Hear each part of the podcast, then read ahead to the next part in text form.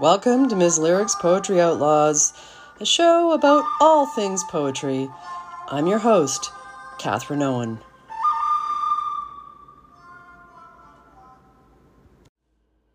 At the Grave of Henry James by W. H. Auden. The snow, less intransigent than their marble, has left the defense of whiteness to these tombs. For all the pools at my feet accommodate blue now, and echo such clouds as occur to the sky, and whatever bird or mourner the passing moment remarks, they repeat. While the rocks, named after singular spaces within which images wandered once that caused all to tremble and offend, stand here in an innocent stillness each marking the spot where one more series of errors lost its uniqueness and novelty came to an end.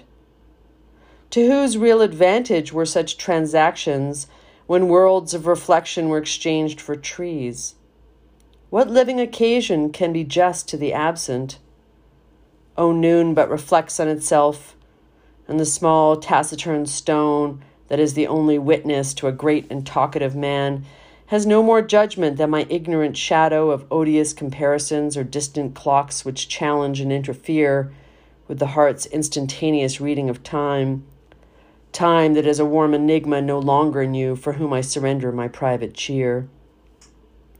Startling the awkward footsteps of my apprehension, the flushed assault of your recognition is the donnée of this doubtful hour.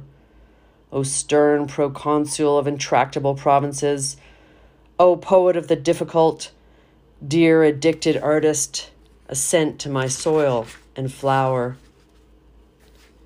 As I stand awake on our solar fabric, that primary machine, the earth, which gendarmes, banks, and aspirin presuppose, on which the clumsy and sad may all sit down, and any who will say their aha to the beautiful, the common locus of the master and the rose. Our theater, scaffold, and erotic city, where all the infirm species are partners in the act of encroachment bodies crave, though solitude and death is de rigueur for their flesh, and the self denying hermit flies as it approaches, like the carnivore to a cave.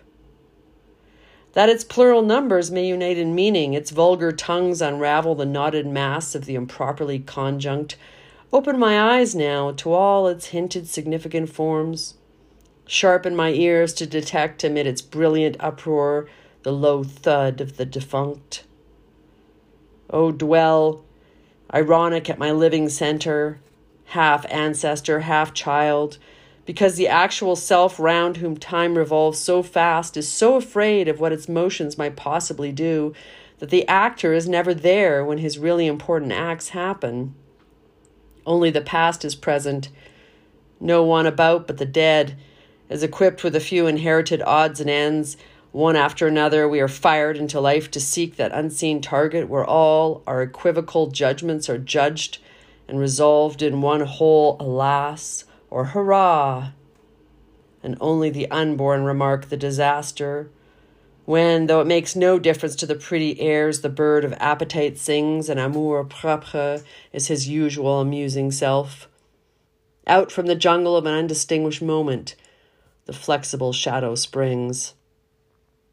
Now, more than ever, when torches and snare drum excite the squat women of the saurian brain till a milling mob of fears breaks it insultingly on anywhere, when in our dreams pigs play on the organs and the blue sky runs shrieking as the crack of doom appears, are the good ghosts needed with the white magic of their subtle loves? War has no ambiguities like a marriage. The result required of its affaire fatale is simple and sad the physical removal of all human objects that conceal the difficult. Then remember me that I may remember the test we have to learn to shudder for is not an historical event, that neither the low democracy of a nightmare nor an army's primitive tidiness may deceive me about our predicament the catastrophic situation which neither victory nor defeat can annul. To be deaf, yet determined to sing. To be lame and blind, yet burning for the great good place. To be radically corrupt, yet mournfully attracted by the real distinguished thing. And shall I not specially bless you as, vexed with my little inferior questions, today I stand beside the bed where you rest, who opened such passionate arms to your Bon when it ran towards you, with its overwhelming reasons pleading all beautifully in its breast? Oh, with what innocence your hands submitted to those formal rules that help a child to play, while your heart, fastidious as a delicate nun, remained true to the rare noblesse of your lucid gift, and for its own sake ignored the resentful, muttering mass, whose ruminant hatred of all which cannot be simplified or stolen is still at large.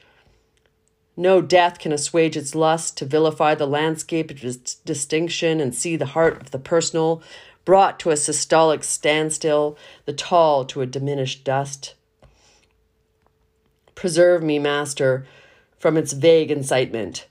Yours be the disciplinary image that holds me back from agreeable wrong and the clutch of eddying muddle, lest proportion shed the alpine chill of her shrugging editorial shoulder on my loose impromptu song. Suggest so may I segregate my disorder into districts of prospective value. Approve, lightly, lightly, then may I dance over the frontier of the obvious and fumble no more in the old limp pocket of the minor exhibition, nor riot with irrelevance.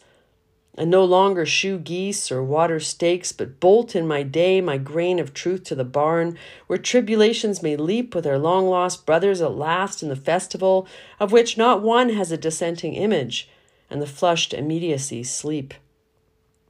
Into the city, from the shining lowlands, blows a wind that whispers of uncovered skulls and fresh ruins under the moon, of hopes that will not survive the secousse of this spring of blood and flames, of the terror that walks by night and the sickness that strikes at noon.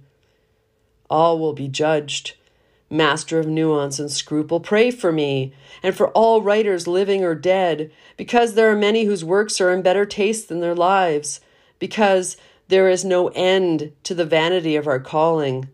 Make intercession for the treason of all clerks.